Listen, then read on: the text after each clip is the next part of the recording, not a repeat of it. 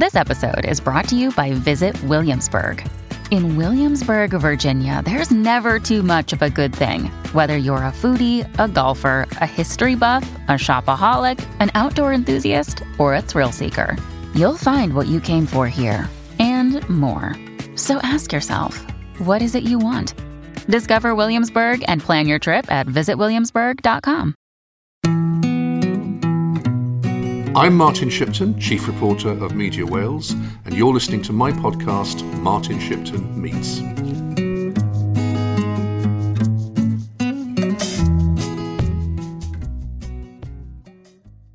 With me is Derek Vaughan, who's the Labour member of the European Parliament, representing the whole of Wales. Hello, Derek. Tell me a bit about your political background and how you eventually became a member of the European Parliament.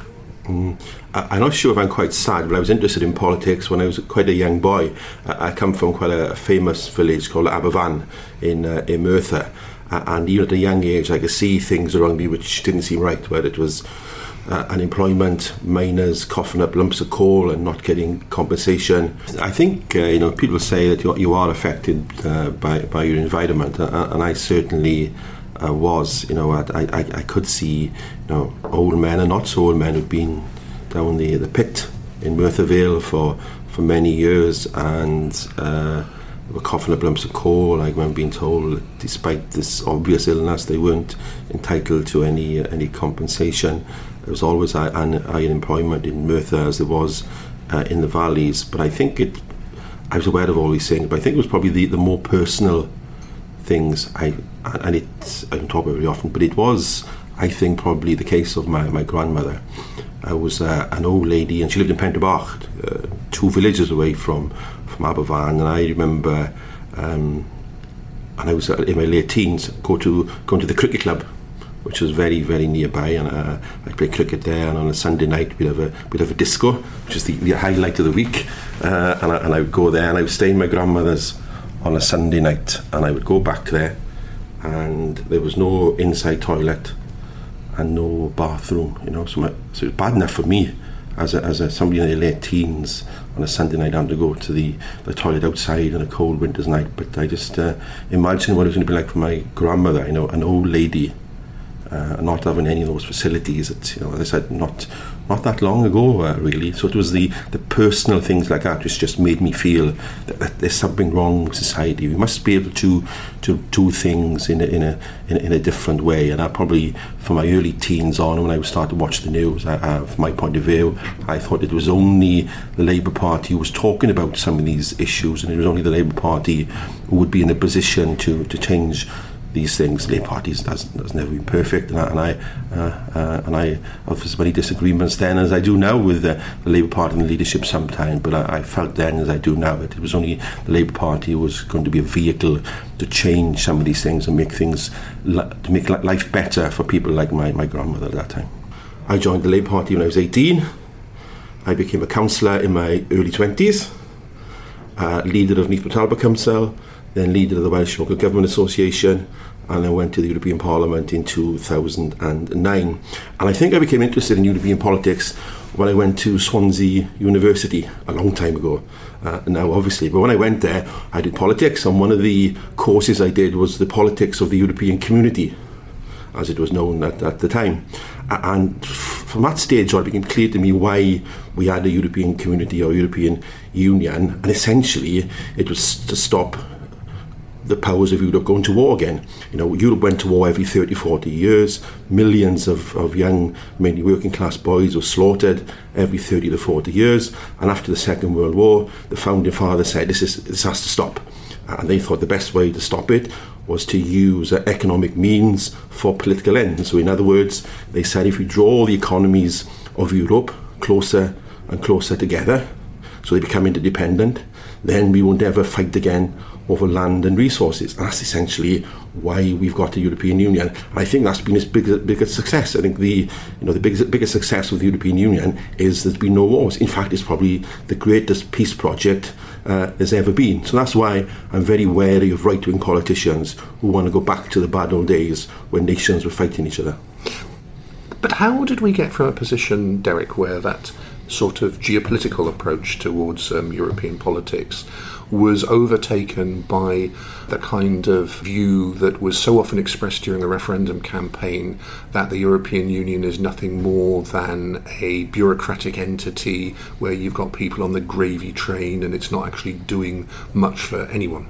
But I think there's two elements to that. One is that a lot of the EU legislation has been about enhancing and protecting the single market. So although some people see EU laws on workers' rights and the environment and consumers' rights as interference in our own laws, you have to have common rules and common laws across the single market, otherwise the single market doesn't function. But some people have seen that as interference, and I disagree with that. I think the other element is, you know, the EU and the European Parliament in particular seems far away from people's everyday lives, and it is far away. You know, we meet in Brussels or Strasbourg every week, and we're not always in Wales. I'm back in Wales every weekend, and I try and get around as much as possible.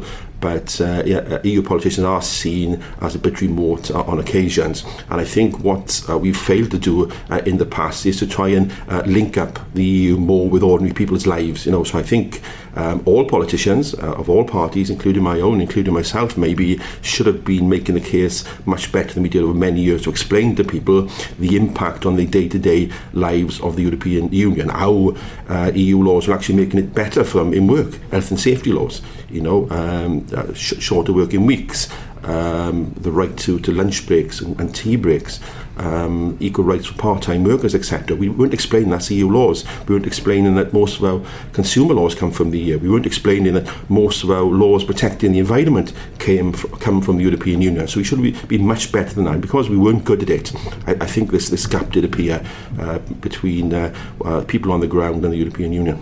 Perhaps there's another element to it as well, Derek, because I remember in the run-up to the referendum, I read a book by Dennis McShane, who's a former Europe Minister, called Brexit, in which he was predicting that there would be a vote to leave the EU.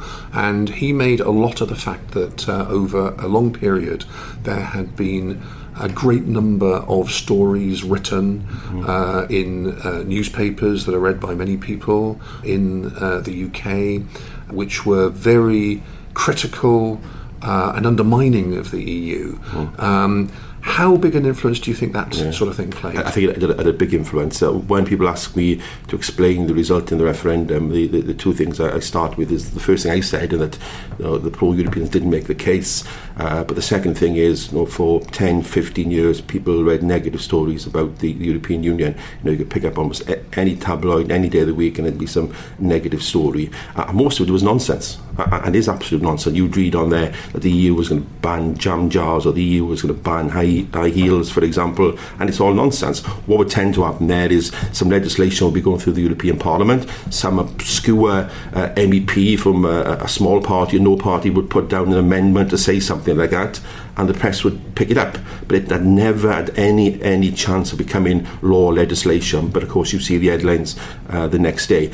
And of course, we had some right-wing politicians who actually made a name by disparaging the European Union. Boris Johnson, for example, was a journalist based in Brussels, and his job was to send back to his newspaper day after day anti-EU stories, and he made up some of these myths. And when he was in Brussels, apparently he was quite proud of the myths he was making up and sending back to London every day. So I have no doubt that because people read that type of thing day after day for 10, 15 years, some of it must have sunk in. So I think that was partly to blame for the result of the referendum. One of the things that I think has shocked a lot of people, and I think it certainly shocked me, was the way in which the whole tone of the debate became so bitter.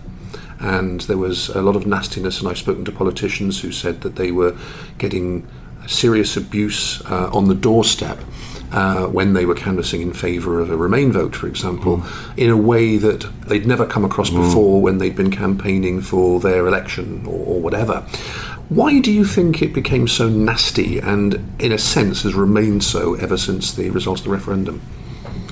I think it did get nasty, particularly I think in the last couple of weeks of the campaign. And I think the turning point was a about 2 or 3 weeks to go in the campaign when the Leave campaign, recognising they were losing the economic arguments, because it's very difficult to find anybody who was saying that leaving the EU would be good for the economy, apart from the guy in Cardiff University, Patrick Minford, who thinks it's going to be wonderful to have a total free market and no tariffs, no workers' rights, etc. But apart from one or two, nobody was saying leaving the EU would be economically good for us. So they lost the economic argument, so they had to change it to something else, and they changed it to immigration. And in the last 2 weeks, all this nasty immigration stuff, all these racist comments came to the fore.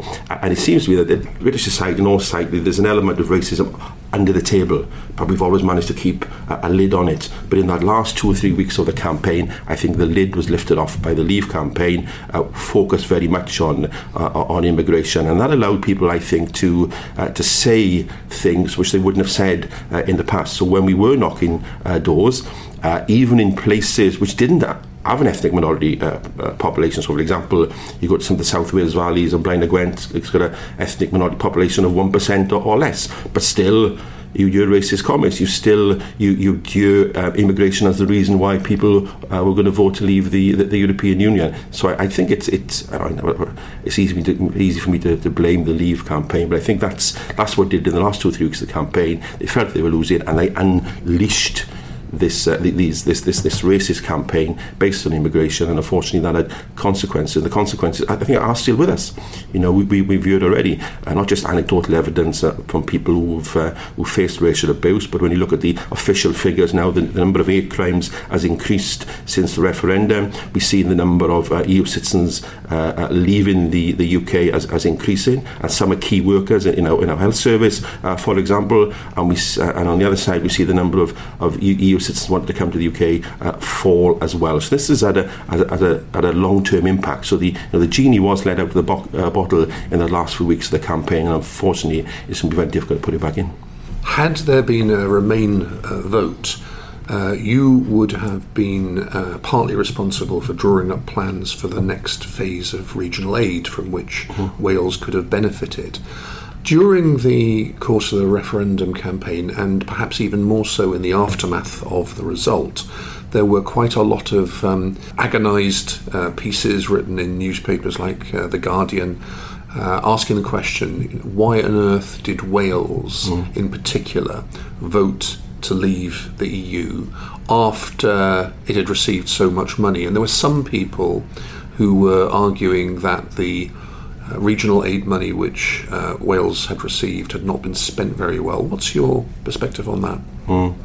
Yeah, first of all, you're right. I think if we'd remained in the European Union, then I would have probably been given the job to write the rules for the next round of structural funds post-2020, which has been a huge job, one of the biggest jobs in the European Parliament. That would have been important for Wales as well, but that's not going to happen now. In terms of EU funds, what I always say there is Wales would be a lot worse off if we didn't have EU funds. Okay, we aren't prosperous now and we're still probably below 75% of the EU average in terms of GDP, but without those regional funds, we'd be even worse off. So it's been absolutely vital that we got those funds in the past. And when you look across Wales, almost every piece of our major infrastructure, whether it's the edge of the valley, roads, our town city centre developments, are funded by the EU. When you look at the second campus in Swansea University, £100 million of EU funds. When you look at our training scheme, apprenticeship schemes, mostly funded by the EU. The flagship job creation scheme from the Welsh Government is Job Growth Wales, and they say it's created 15,000 job opportunities, mainly for young people. They don't always say the money comes from the EU, but it does. The money does come from the EU. So there's all these examples of Wales has benefited. So I think we'd be a lot worse off without it. We can always have a discussion how the money should be spent. But the process is this. Once it's been agreed that, let's say, Wales gets the top tier of assistance, then Wales has to put together an operational programme to say how it wants to spend the money. That operation programme then goes to the European Union, and the EU has to agree that. And essentially, the Welsh operational programme also has to fit into EU targets as well. Yeah, because the EU has targets, then the Welsh projects have to fit in to helping achieve those targets, you know. So it's the Welsh government hasn't had a total clear hand in terms of what they want to spend the money on. There is some flexibility there, but it has to fit into the EU rules as well. So we can also have a discussion about whether the projects were right or not. I think things have improved. I think it's been said, you know, in the first round we spent a lot of money on very, very small projects, and Roger Morgan used to say this, and I was leader of the council at the time, and I would see that in this current round I think it has to be more strategic. There have been much bigger projects funded, which hopefully have a bigger impact, but of course that doesn't please everybody, because some of the smaller organisations feel that they've been left out and they haven't got the money this time round, so you're not going to please everybody. So we can always have a discussion on it, but I think the overall message has to be Wales would have been a lot poorer if we hadn't received these various rounds of EU regional funds. Now obviously there was a Leave vote, and politics in the UK has been dominated since that Leave vote by Brexit and how it will be achieved. What's your perspective on how the talks have gone? The talks have gone as expected, really. We always knew that once Article 50 was triggered, you know, the EU held all the cards. And that's what's happened. We've already, not fully, but largely agreed the divorce settlement. And the UK has made concessions on all three. The three elements are the financial contributions, and the UK has agreed to pay all its financial contributions. And different estimates have been made, 50 billion, 200 billion, but the truth is we'll never know. These contributions will be paid bit by bit by bit over many, many years, whether it's paying for pensions or whether it's making contributions to the UK-Ukraine government central budget to fight Russia. All these things are going to be paid year by year, so we never know the final figure, and it probably will be need 100 billion, 50 billion. On the board in Ireland, I know the UK has fudged it a bit, but essentially, you know, I think it's going to have to agree that we stay in the customs union and single market, otherwise a border goes back up between the north and south of Ireland. On citizens' rights, again, the UK has largely conceded most, but not all, of what the EU wants. And the European Parliament is saying there's still more work to be done on that. We want to have further guarantees for UK citizens living in the EU and EU citizens living in the UK. So more work to do on that. So that's largely been done. And as I said, the UK has made all the concessions on that, accepting what the EU wants. The next stage will be the so-called transition period. And it's hoped that that'll be concluded by March in 2018. And again, the UK will concede everything. If the UK wants a transition period, it's going to have to pay into the EU budget, it's going to have to accept all EU rules, and it'll have no say on those rules. To me, that doesn't seem a very, very good deal. Then by the end of the year, then it's hoped that a framework for a future relationship will be concluded. So not a trade agreement. That won't happen until we leave at the end of March 2019. So just a framework agreed towards the end of this year. In other words, it'll point in a direction to what the free trade agreement might look at. But nothing signed in terms of an agreement until after we leave.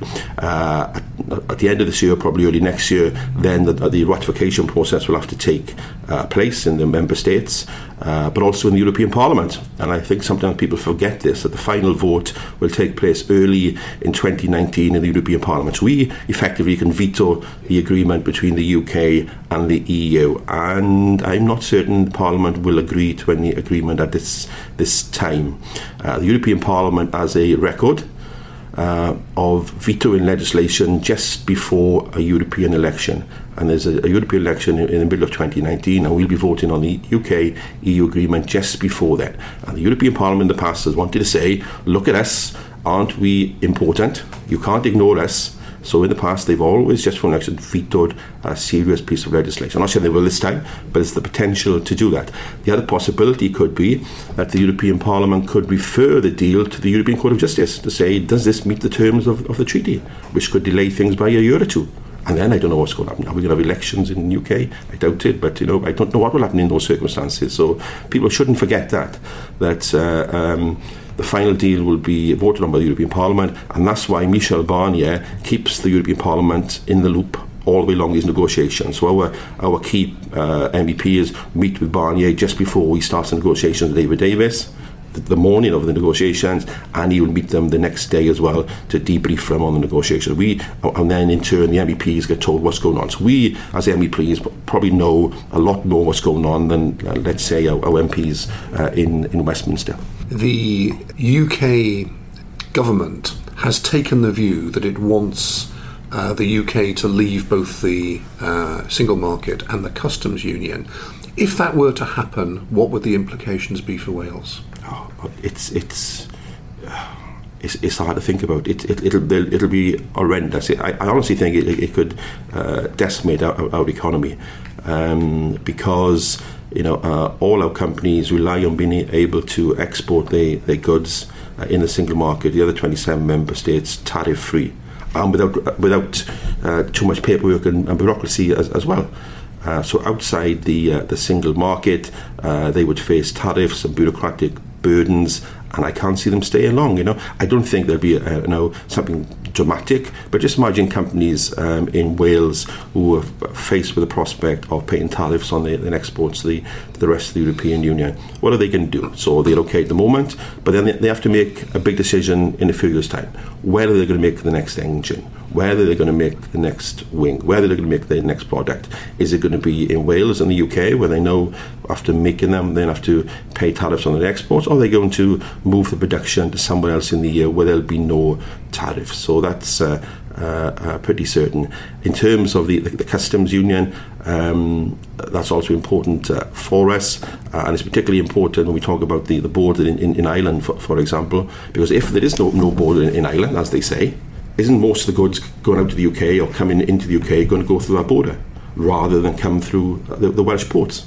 So that's going to have a huge impact on our Welsh ports there as well. So all these things are important to Wales, and I just wonder sometimes whether some of the Westminster politicians, the government in particular, are actually thinking about the implications, not just for the whole of the UK, but for the nations of the UK, particularly Wales as well, because we're going to be badly hit. And when you look at all the studies and articles over the last few weeks, there's been lots of those who are saying that it's the poorest regions or parts of the UK will be the worst hit if we have a hard Brexit and we leave the European Union and the single market and the customs union. So Wales will be particularly badly hit, I think.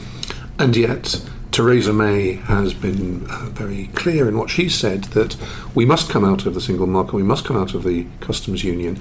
Can you envisage circumstances where she might change her mind?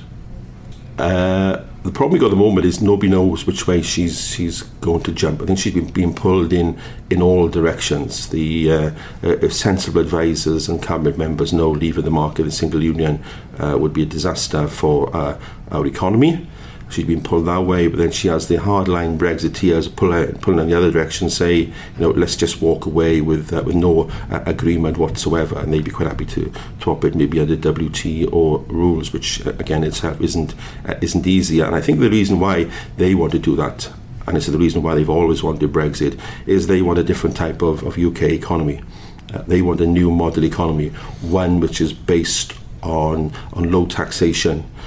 No workers' rights, no consumer rights, no environmental legislation. They want a total, unfettered, free market. That's one of the reasons why they've always wanted to leave the European Union, and I think that's the main reason now why they're still, at this stage, despite all the evidence, are still arguing for a hard Brexit, because they think this is the one-off opportunity, to create a total free market economy in the UK, and they're going to go for it whatever it takes. If they have to destroy your economy, if they have to destroy the peace process in Northern Ireland, I don't think they really care. They see this as the opportunity to change the economic model in the UK.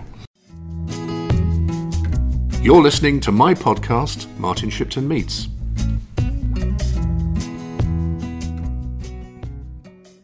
Many people also find it difficult to understand the difference between being members of the single market and the customs union and the concept of a free trade agreement. They think that a free trade agreement is the same as being a member of those two bodies. Just for the sake of people who are listening, explain the difference. Yeah, well, when we have the single market, we call it membership of single market. I call it participating in the single market, and that's the full Monty. So you're in the single market. You don't pay any tariffs on your exports, no tariffs on imports from the European Union. You have the same rules, the same technical standards. You have the same laws. You create a single market, and anything which deviates from the single market is outlawed by the European Union. And on the other hand, you have a free trade agreement, and under that you wouldn't have the same laws, for example. You wouldn't always have the same technical standards, and not all goods would be covered. So, for example, the UK government seems at this moment to be favouring a similar free trade agreement as the EU will have with Canada. But the Canada agreement excludes lots of things. It doesn't include services. And we know 80% of the UK economy is made up of services. It doesn't include that. It excludes a lot of food products as well. So it's not the full Monty. It only covers certain goods, and the rest of those goods there would still be subject to tariffs for imports and exports. So if we do not have the ability in terms of financial services to export those services to other European countries as we do at the moment, that's going to have quite an impact on the City of London, isn't it? And given the significance of the City of London for the whole of the British economy, there's going to be a negative impact, I think, across the whole of the UK. Yeah, I think Michel Barnier, the chief negotiator, made it clear over the weekend in the speech that if we're outside the single market, that means there'll be no passporting rules allowed for the UK financial services. In other words, the UK financial services industry could not export its good, whether it's financial services, whether it's insurance policies, etc. And that would cause a big problem, because 80% of the economy does come from financial services. The City of London, we battle it, but our financial services elsewhere in the UK. Now, even in Wales, we have banks and insurance companies, so that'll have an impact there. And of course, if the economy is it in general, that'll have an impact on the Treasury, because there'll be less tax taken, less money going into the Treasury, so they'll have less money to spend on schools and hospitals and other public services as well. So it's all going to have a knock-on effect if we leave the single market, and that's why I say that the best option for us is to stay in the European Union, but the second best option has to be to stay in the single market and the customs union. Over the next few months, obviously we'll find out how the negotiations pan out in relation to the future relationship.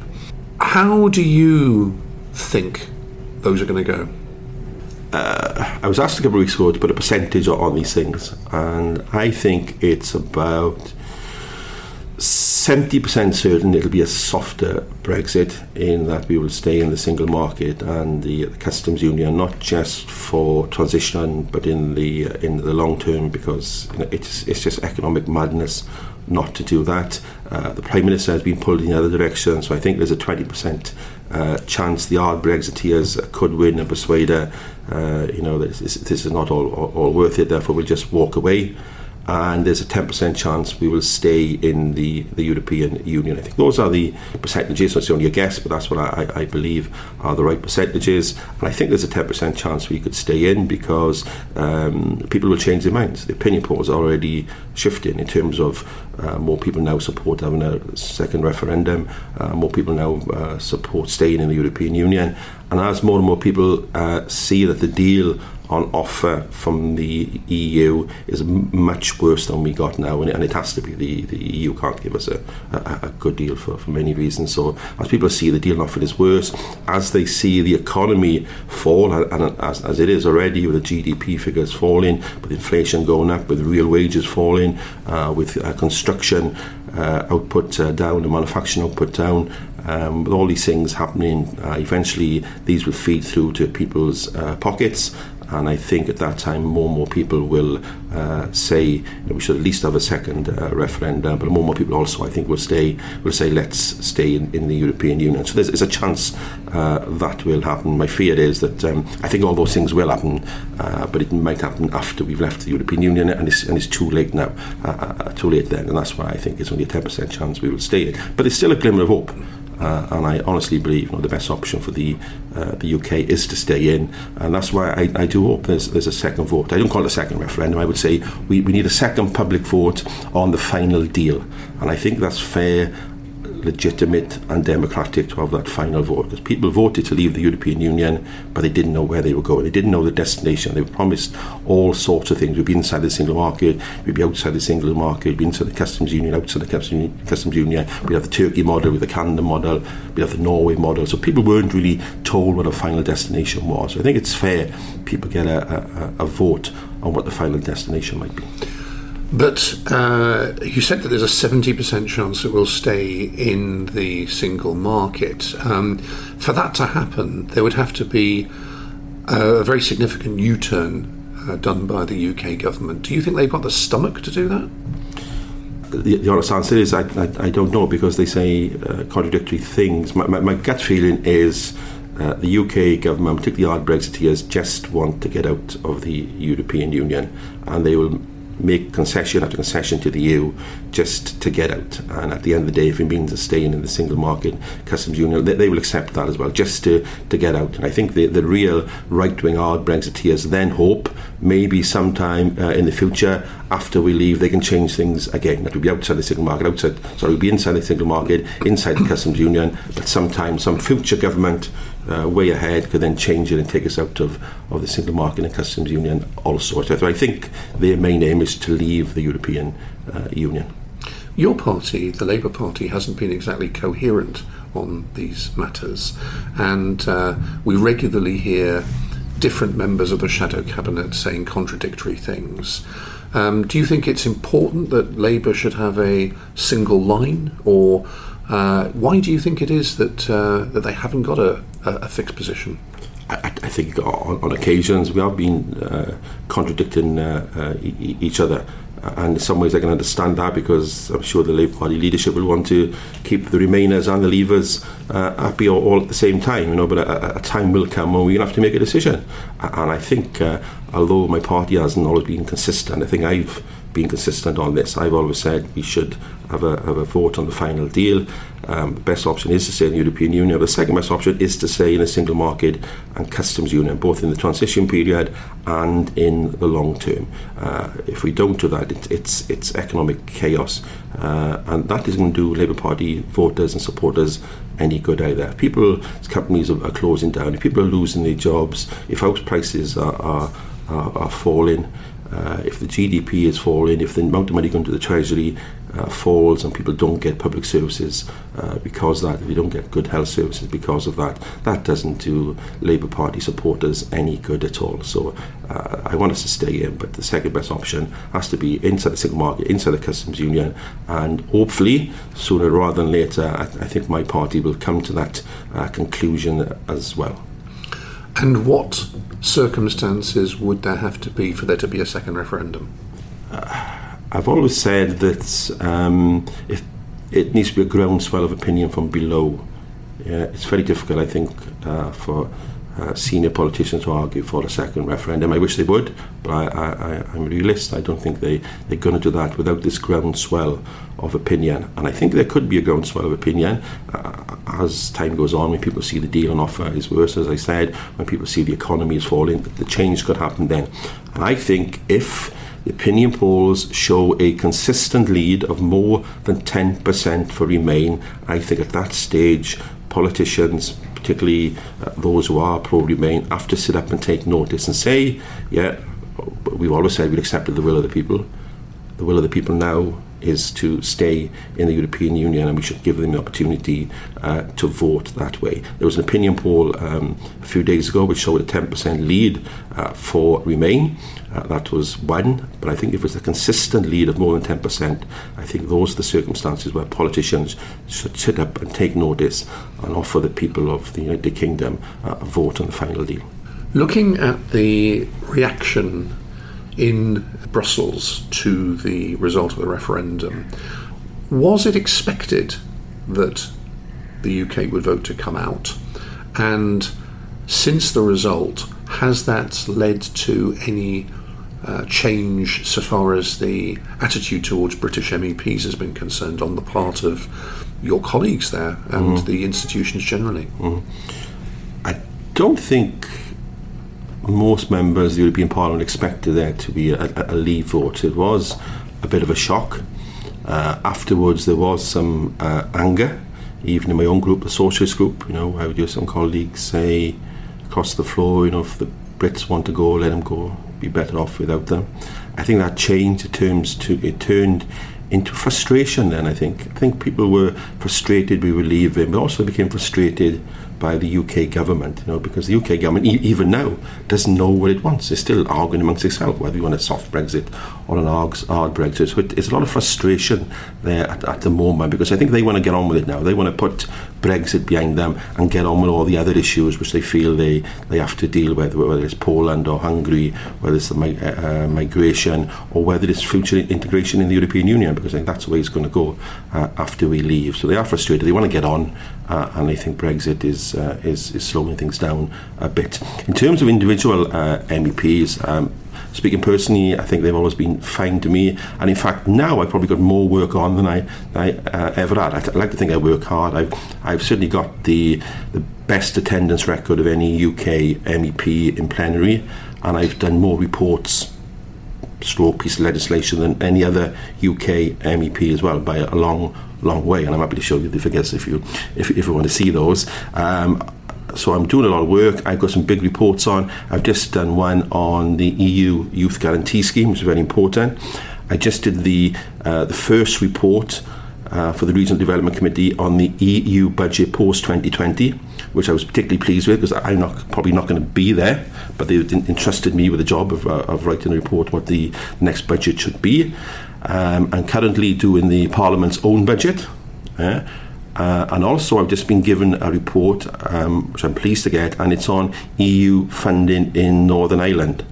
Very topical, of course, at the moment. I've only just been given that, but I can start working that after Christmas now as well. So I've got loads of work on, and I think and I hope, but my colleagues do recognise that I always work hard, and I think they can trust me from all parties to do a good job. You know, so I'm going to keep on working until we leave. You know, things might change towards the end, but certainly for the time being, I'm going to work as hard as I can. We spoke earlier about the sometimes very bitter tone that had existed during the course of the referendum and indeed afterwards. There are those on the leave side who would respond to a lot of the points that you've been making during the course of this discussion by saying, well, he would say that, wouldn't he? He's not going to be a turkey who votes for Christmas. He's got a nice life. He goes over to Brussels, he goes over to Strasbourg, he's got a very good salary. He's not going to be arguing to come out of the EU. How do you respond to that kind of statement? I suppose they would say that, wouldn't they? In some ways, I think myself and other Remain MEPs have recognised this, and I think that's one of the reasons why sometimes we haven't led the debate since the referendum.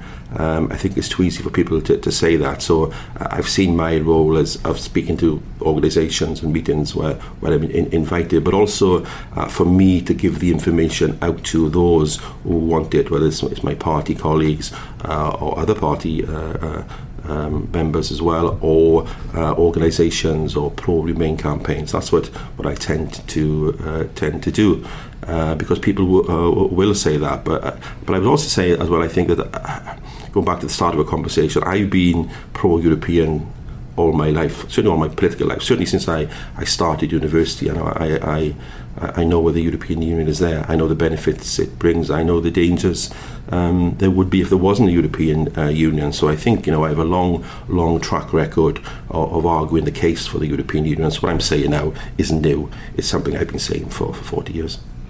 Thank you very much indeed, Derek Vaughan. Thanks for listening to my podcast, Martin Shipton Meets. We'll be back for more next week.